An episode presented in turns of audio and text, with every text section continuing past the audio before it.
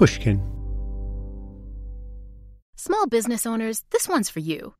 Chase for Business and iHeart bring you a new podcast series called The Unshakables. This one of a kind series will shine the spotlight on small business owners like you who faced a do or die moment that ultimately made their business what it is today. Learn more at chase.com slash business slash podcast. Chase, make more of what's yours. Chase mobile app is available for select mobile devices. Message and data rates may apply. JP Morgan Chase Bank, NA member FDIC. Copyright 2024, JP Morgan Chase & Co. The most innovative companies are going further with T-Mobile for Business. The PGA of America is helping lower scores and elevate fan experiences with AI coaching tools and 5G connected cameras. AAA is getting more drivers back on the road fast with location telematics. And the Las Vegas Grand Prix is powering race day operations with 5G connectivity giving fans an experience at the speed they deserve. This is accelerating innovation with T-Mobile for Business. Take your business further at t-mobile.com/now. You know that feeling when you walk into your home, take a deep breath, and feel new? Well, that's what it's like to use Clorox Scentiva because Clorox Scentiva smells like coconut, cleans like Clorox, and feels like energy. It'll elevate any cleaning routine to not just clean, but also make every room smell like a tropical coconut getaway. Discover how Clorox Scentiva's powerful clean and refreshing scents can transform your space. Get yours in coconut or other fabulous scents at a nearby retail store. Hello, Cautionary Tales listeners. Tim Harford here. I have some good news followed by a treat. The good news is that after long months in the making, the new mega season of Cautionary Tales is about to appear right here on this feed. 14 episodes of fiasco and catastrophe, of nerdy insights and heroic failures, and occasionally, not too often, a happy ending. There are murderers, idiots, and heroes. There are fraudsters and fighters and whistleblowers. There are gamblers and gamers and geeks galore, all played by a stellar cast of actors. So stellar, in fact, that I'm still pinching myself, and I'm looking forward to revealing their names very soon. I loved writing this series, and I really hope that you're going to love listening to it, starting weekly on the 26th of February. And now the treat. Loyal listeners may know that my new book, The Data Detective, has just been released in the US and Canada. My publishers, Riverhead Books, have kindly agreed to let me share with you the final chapter of the audiobook, in which I reveal the golden rule of thinking about numbers in the news. I've been so pleased with The Data Detective. The international edition was called How to Make the World Add Up and was a number one business bestseller in the UK. The Data Detective is a book about how to think clearly about the world by being wiser about statistics and wiser about ourselves and our cognitive biases. In it, I offer 10 simple rules to help you be calmer and smarter as you scroll through social media or scan the headlines. And plenty of stories too. The book is available wherever books are sold, and so is the audiobook, read by yours truly.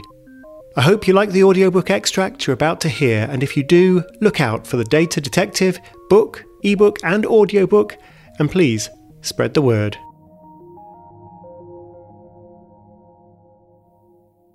The Golden Rule Be curious.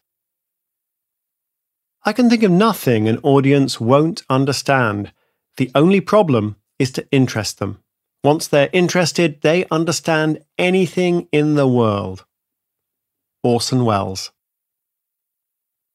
I've laid down 10 statistical commandments in this book.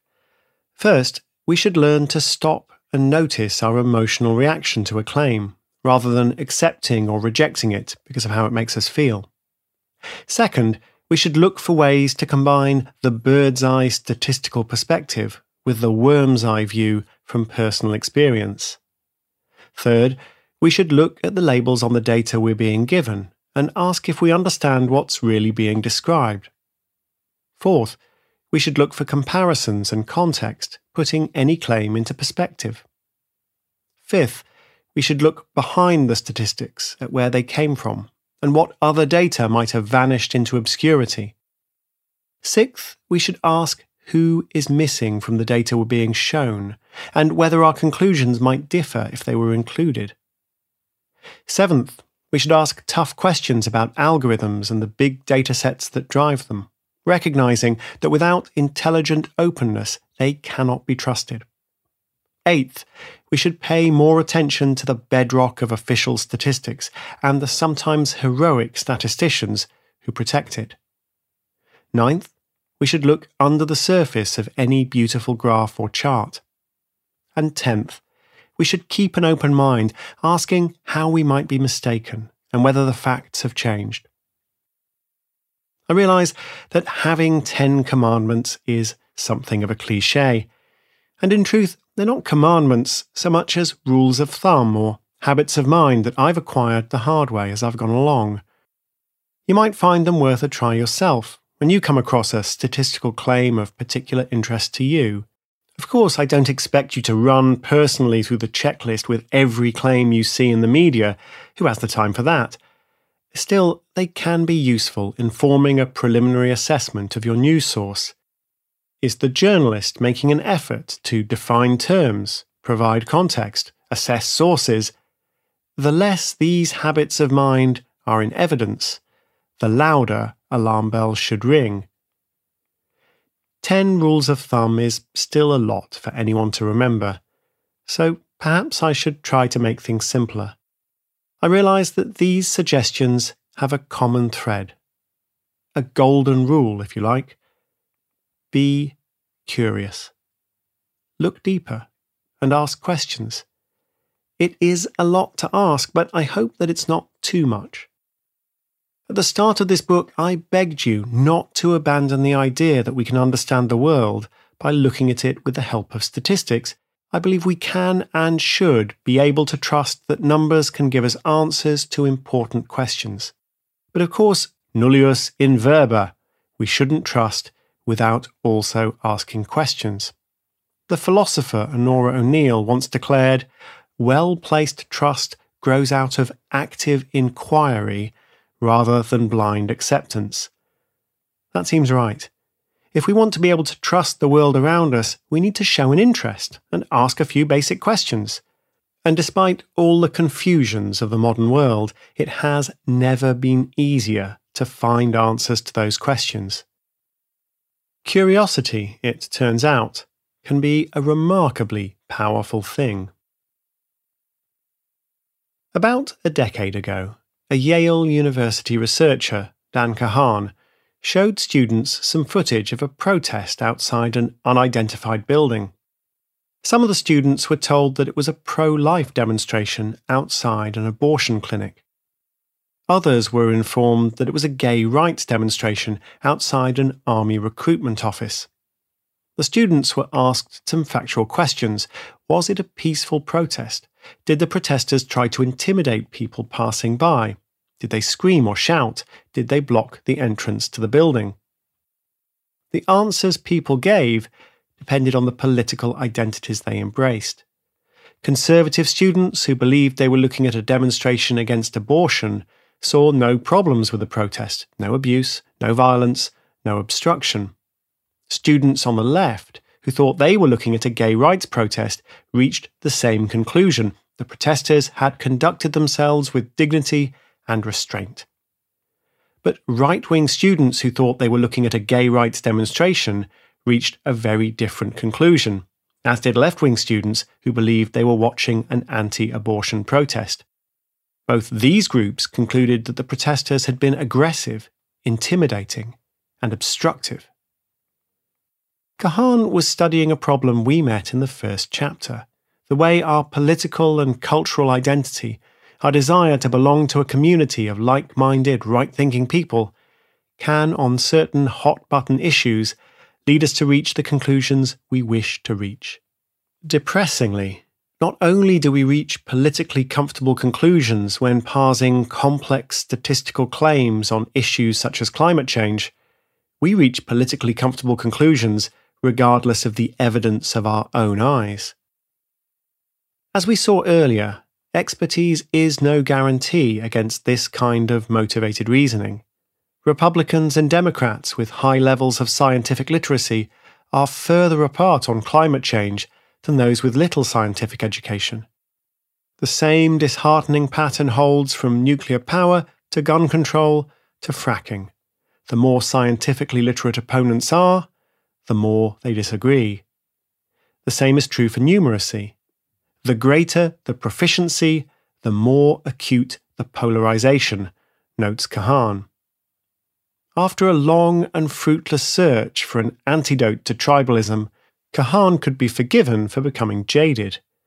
Yet a few years ago, to his surprise, Kahan and his colleagues stumbled upon a trait that some people have and that other people can be encouraged to develop, which inoculates us against this toxic polarization. On the most politically polluted, tribal questions, where intelligence and education fail, this trait does not. And if you're desperately, burningly curious to know what it is, congratulations, you may be inoculated already. Curiosity breaks the relentless pattern. Specifically, Kahan identified scientific curiosity. That's different from scientific literacy. The two qualities are correlated, of course, but there are curious people who know rather little about science yet, and highly trained people with little appetite to learn more. More scientifically curious Republicans aren't further apart from Democrats on these polarized issues. If anything, they're slightly closer together. It's important not to exaggerate the effect. Curious Republicans and Democrats still disagree on issues such as climate change. But the more curious they are, the more they converge on what we might call an evidence based view of the issues in question.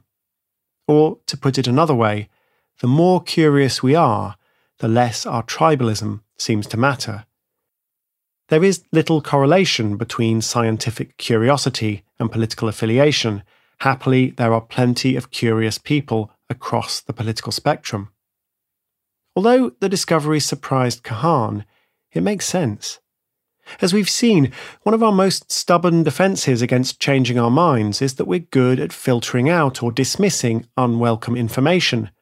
A curious person, however, enjoys being surprised and hungers for the unexpected.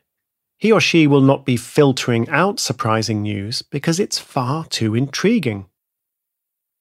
The scientifically curious people Kahan's team studied were originally identified with simple questions, buried in a marketing survey so that people weren't conscious that their curiosity was being measured. One question, for example, was How often do you read science books? Scientifically curious people are more interested in watching a documentary about space travel or penguins than a basketball game or a celebrity gossip show. And they didn't just answer survey questions differently, they also made different choices in the psychology lab. In one experiment, participants were shown a range of headlines about climate change and invited to pick the most interesting article to read. There were four headlines Two suggested climate skepticism, and two did not. Two were framed as surprising, and two were not. 1. Scientists find still more evidence that global warming actually slowed in last decade. Skeptical, unsurprising. 2. Scientists report surprising evidence. Arctic ice melting even faster than expected surprising, and not skeptical. 3. Scientists report surprising evidence ice increasing in Antarctic, not currently contributing to sea level rise. Skeptical and surprising. 4. Scientists find still more evidence linking global warming to extreme weather, neither surprising nor skeptical. Typically, we'd expect people to reach for the article that pandered to their prejudices. The Democrats would tend to favour a headline that took global warming seriously, while Republicans would prefer something with a sceptical tone. Scientifically curious people, Republicans or Democrats, were different. they were happy to grab an article which ran counter to their preconceptions, as long as it seemed surprising and fresh. And once you're actually reading the article, there's always a chance that it might teach you something. A surprising statistical claim is a challenge to our existing worldview. It may provoke an emotional response, even a fearful one. Neuroscientific studies suggest that the brain responds in much the same anxious way to facts which threaten our preconceptions as it does to wild animals which threaten our lives. Yet, for someone in a curious frame of mind, in contrast, a surprising claim need not provoke anxiety. It can be an engaging mystery or a puzzle to solve.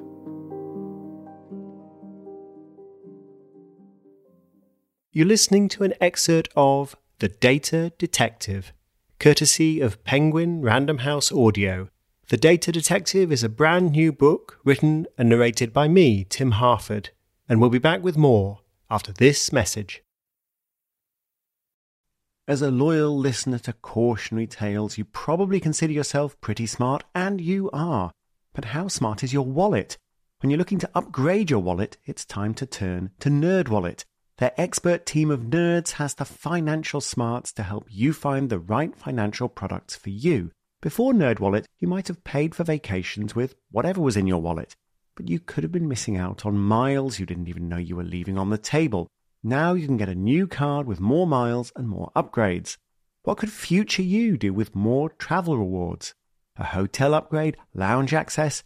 Wherever you go next, make it happen with a smarter travel credit card.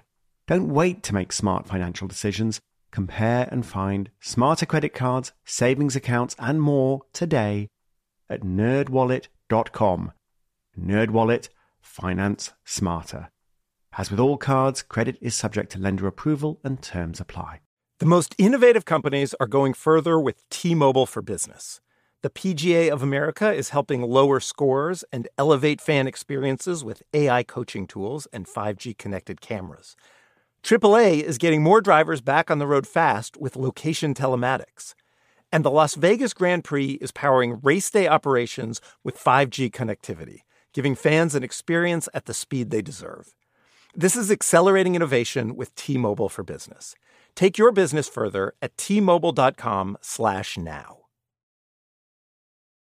This episode is brought to you by Terminix. Terminix may not be able to rewrite history or take on society's problems, but they can help you solve one of the peskiest problems at home pests. You know, the ants in your kitchen, the roaches under your sink, even the termites in the walls. Because when pests show up, so does Terminix. No matter what type of pest it is, they can Terminix it fast with personalized pest care that puts you in control. Their expertly trained technicians know your local pests the best. So even though they don't know in depth world history, you can bet they know how to make your pest problem history. And with customized plans tailored to your specific situation, you get everything you need to not just get pests out, but keep them out for good. Between their speedy service, caring technicians, and over 95 years of experience, it's no mystery why they're trusted by homes and businesses everywhere. So if you have a pest problem, don't stress it, Terminix it. Visit Terminix.com to book your appointment online today. That's T E R M I N I X.com to book online today. A curious person might, at this point, have some questions. When I met Dan Kahan, the question that was most urgent in my mind was can we cultivate curiosity? Can we become more curious and can we inspire curiosity in others? There are reasons to believe that the answers are yes. One reason, says Kahan, is that his measure of curiosity suggests that incremental change is possible. When he measures scientific curiosity, he doesn't find a lump of stubbornly incurious people at one end of the spectrum and a lump of voraciously curious people at the other, with a yawning gap in the middle. Instead, curiosity follows a continuous bell curve. Most people are either moderately incurious or moderately curious. This doesn't prove that curiosity can be cultivated. Perhaps that bell curve is cast in iron. Yet it does at least hold out some hope that people can be nudged a little further towards the curious end of that curve because no radical leap is required. A second reason is that curiosity is often situational. In the right place at the right time, curiosity will smoulder in any of us. Indeed, Kahan's discovery that an individual's scientific curiosity persisted over time was a surprise to some psychologists. They had believed, with some reason, that there was no such thing as a curious person, just a situation that inspired curiosity. In fact, it does now seem that people can tend to be curious or incurious. That does not alter the fact that curiosity can be fueled or dampened by context. We all have it in us to be curious or not about different things at different times. One thing that provokes curiosity is the sense of a gap in our knowledge to be filled. George Loewenstein, a behavioral economist, framed this idea in what has become known as the information gap theory of curiosity. As Loewenstein puts it, curiosity starts to glow when there's a gap between what we know and what we want to know. There's a sweet spot for curiosity. If we know nothing, we ask no questions. If we know everything, we ask no questions either. Curiosity is fueled once we know enough to know that we do not know. Alas, all too often, we don't even think about what we don't know. There's a beautiful little experiment about our incuriosity conducted by the psychologists Leonard Rozenblit and Frank Keil. They gave their experimental subjects a simple task to look through a list of everyday objects such as a flush lavatory, a zip fastener, and a bicycle and to rate their understanding of each object on a scale of 1 to 7. After people had written down their ratings, the researchers would gently launch a devastating ambush. They asked the subjects to elaborate. Here's a pen and paper, they would say. Please write out your explanation of a flush lavatory in as much detail as you can. By all means, include diagrams. It turns out that this task wasn't as easy as people had thought. People stumbled, struggling to explain the details of everyday mechanisms. They had assumed that those details would readily spring to mind, and they did not. And to their credit, most experimental subjects realized that they'd been lying to themselves. They had felt they understood zip fasteners and lavatories, but when invited to elaborate, they realized they didn't understand at all. When people were asked to reconsider their previous 1 to 7 rating, they marked themselves down, acknowledging that their knowledge had been shallower than they'd realized. Rozenblit and Keil called this the illusion of explanatory depth. The illusion of explanatory depth is a curiosity killer and a trap. If we think we already understand, why go deeper? Why ask questions? It is striking that it was so easy to get people to pull back from their earlier confidence. All it took was to get them to reflect on the gaps in their knowledge. And as Loewenstein argued, gaps in knowledge fuel curiosity. There is more at stake here than zip fasteners. Another team of researchers, led by Philip Fernbach and Steve Sloman, authors of The Knowledge Illusion, adapted the flush lavatory question to ask about policies, such as a cap and trade system for carbon emissions, a flat tax, or a proposal to impose unilateral sanctions on Iran. The researchers, importantly, didn't ask people whether or not they were in favour of or against these policies. There's plenty of prior evidence that such questions would lead people to dig in. Instead, Fernbach and his colleagues just asked them the same simple question. Please rate your understanding on a scale of 1 to 7. Then, the same devastating follow up. Please elaborate. Tell us exactly what unilateral sanctions are and how a flat tax works. And the same thing happened. People said, yes, they basically understood these policies fairly well. Then, when prompted to explain, the illusion was dispelled.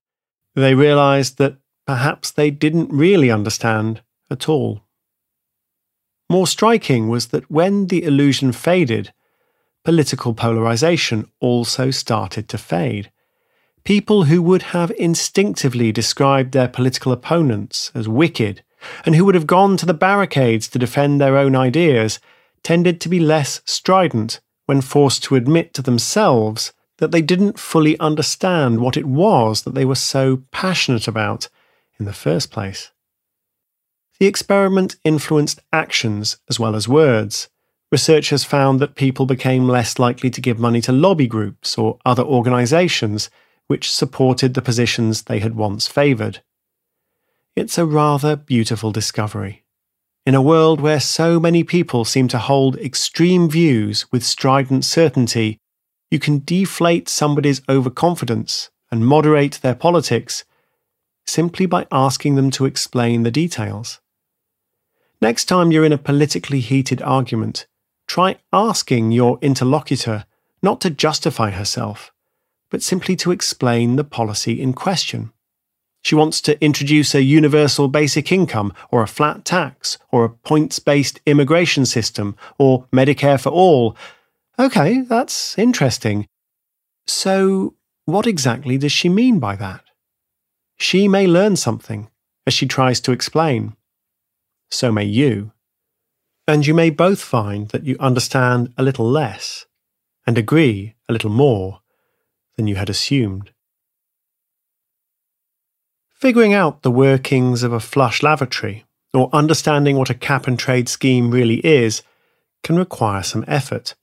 One way to encourage that effort is to embarrass somebody by innocently inviting an overconfident answer on a scale of 1 to 7. But another, kinder way is to engage their interest. As Orson Welles said, once people are interested, they can understand anything in the world. How to engage people's interest is neither a new problem nor an intractable one.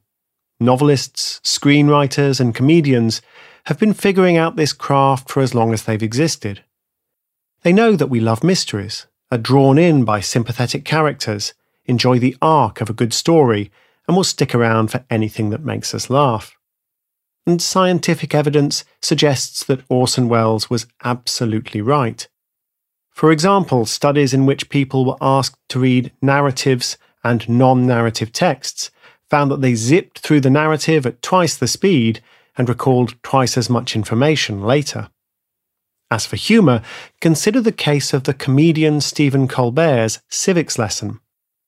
Before his current role as the host of The Late Show, Colbert presented the Colbert Report in character as a blowhard right wing commentator in March 2011, Colbert began a long running joke in which he explored the role of money in US politics.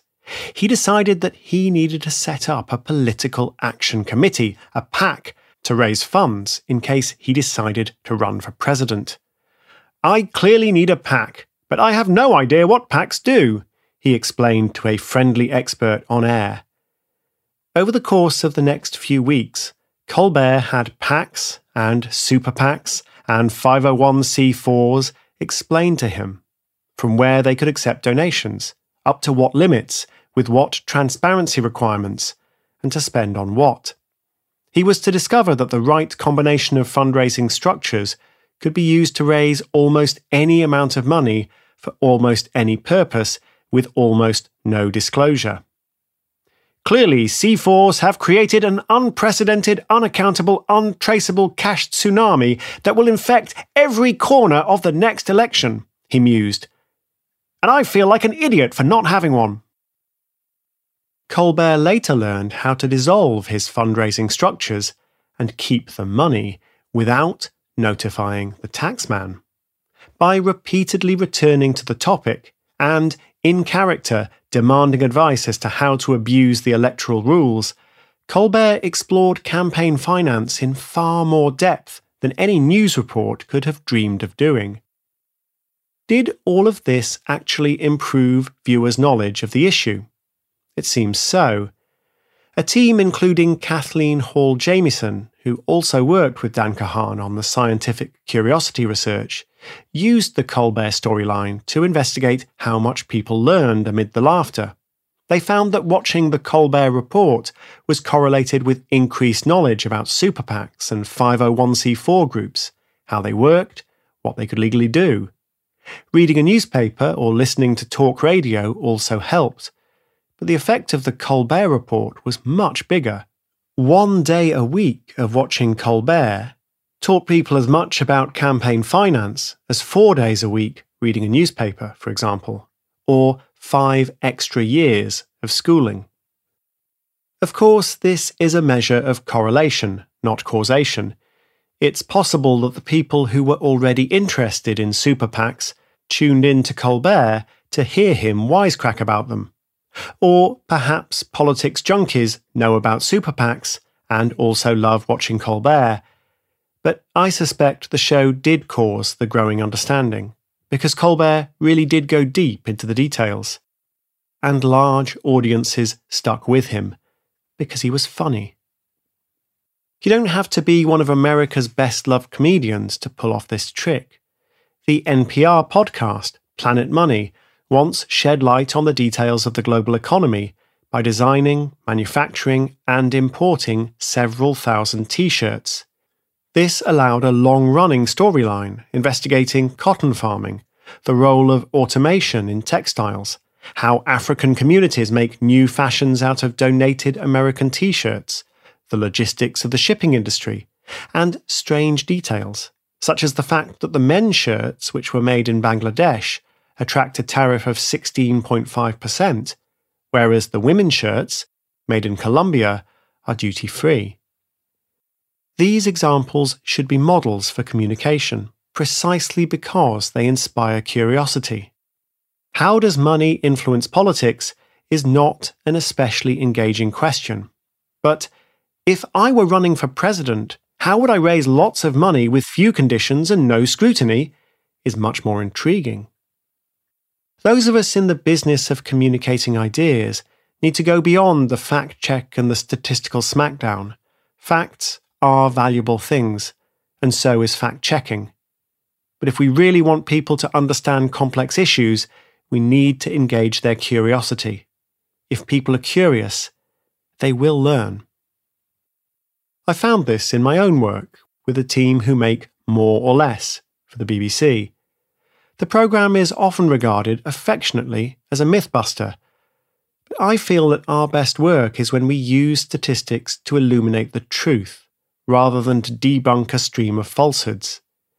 We try to bring people along with us as we explore the world around us with the help of reliable numbers. What's false is interesting, but not as interesting as what's true. After the referendum of 2016, in which my fellow British voters decided to leave the European Union, the economics profession engaged in some soul searching. Most technical experts thought that leaving the EU was a bad idea, costly, complex, and unlikely to deliver many of the promised benefits or solve the country's most pressing problems. Yet, as one infamous soundbite put it, the people in this country have had enough of experts. Few people seem to care what economists had to say on the subject, and to our credit, I think, professional economists wanted to understand what we had done wrong and whether we might do better in future. Later, at a conference about the profession and the public, the great and the good of the British economics community pondered the problem and discussed solutions. We needed to be more chatty and approachable on Twitter, suggested one analysis. We needed to express ourselves clearly and without jargon, offered many speakers, not unreasonably. My own perspective was slightly different. I argued that we were operating in a politically polarised environment, in which almost any opinion we might offer would be fiercely contested by partisans economists deal with controversial issues such as inequality, taxation, public spending, climate change, trade, immigration, and, of course, Brexit. In such a febrile environment, speaking slowly and clearly will only get you so far.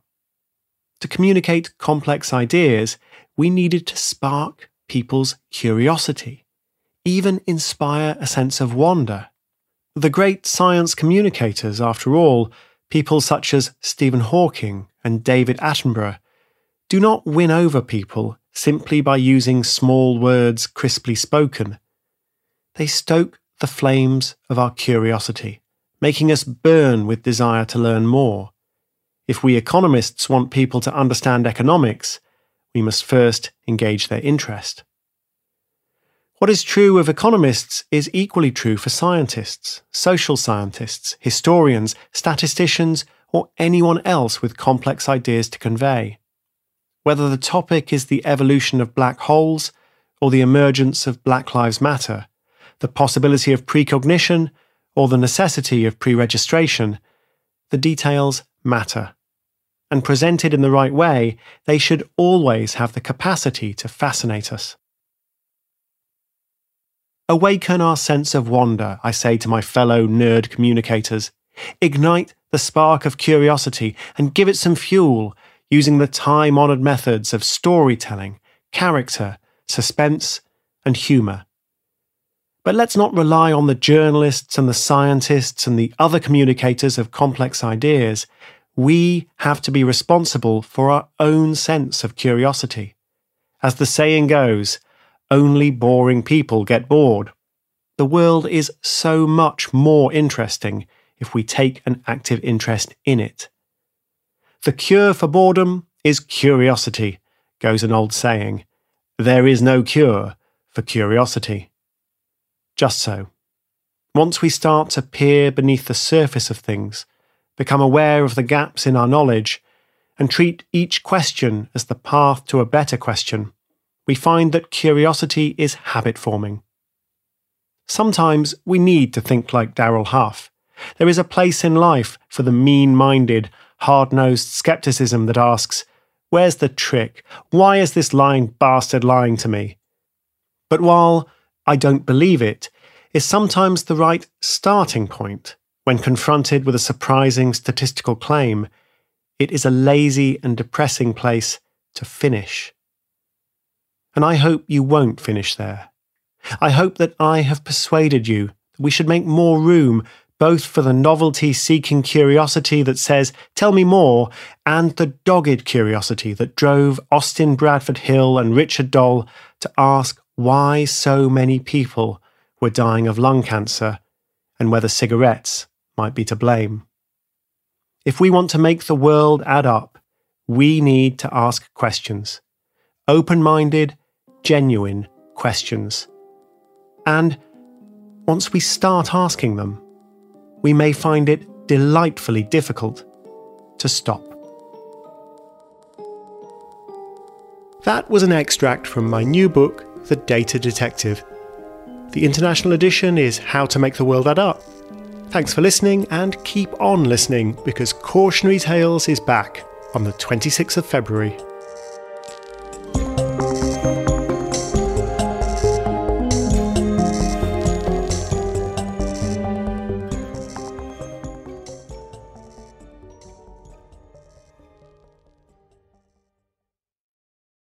The tradition of breaking tradition continues with the return of the unconventional awards from T Mobile for Business at Mobile World Congress. This is an event that celebrates innovators whose bold actions took their industries to new places. If that sounds like you and you're a T Mobile for Business customer, enter today. If you win, you'll be publicly honored amongst some of the most influential leaders in industry, and me, I'll be there too. Enter now at tmobile.com slash unconventional awards. See you there. Live Nation presents Concert Week. Now through May 14th, get $25 tickets to over 5,000 shows. That's up to 75% off a summer full of your favorite artists like 21 Savage, Alanis Morissette, Cage the Elephant, Celeste Barber, Dierks Bentley, Feid, Hootie and the Blowfish, Janet Jackson, Kidz Bop Kids, Meghan Trainor, Peso Pluma, Sarah McLachlan. Get tickets to more than 5,000 summer shows for just $25. Until now through May 14th. Visit LiveNation.com slash Concert to learn more and plan your summer with Sean Paul, Sum 41, 30 Seconds to Mars, oh, and Two Door Cinema Club. If a new house is on your wish list in the next five years, grow your savings faster and experience your dreams with an Ohio Homebuyer Plus account from Kemba Financial Credit Union. A savings account specifically designed to save for a new home where you can earn 7% APY, a $500 matching bonus, and a $1,500 mortgage closing cost credit. Learn more at Kemba.org. Offer expires March 31st, 2025. APY equals annual percentage yield. Restrictions apply. NMLS 292230. Equal housing lender. Federally insured by NCUA.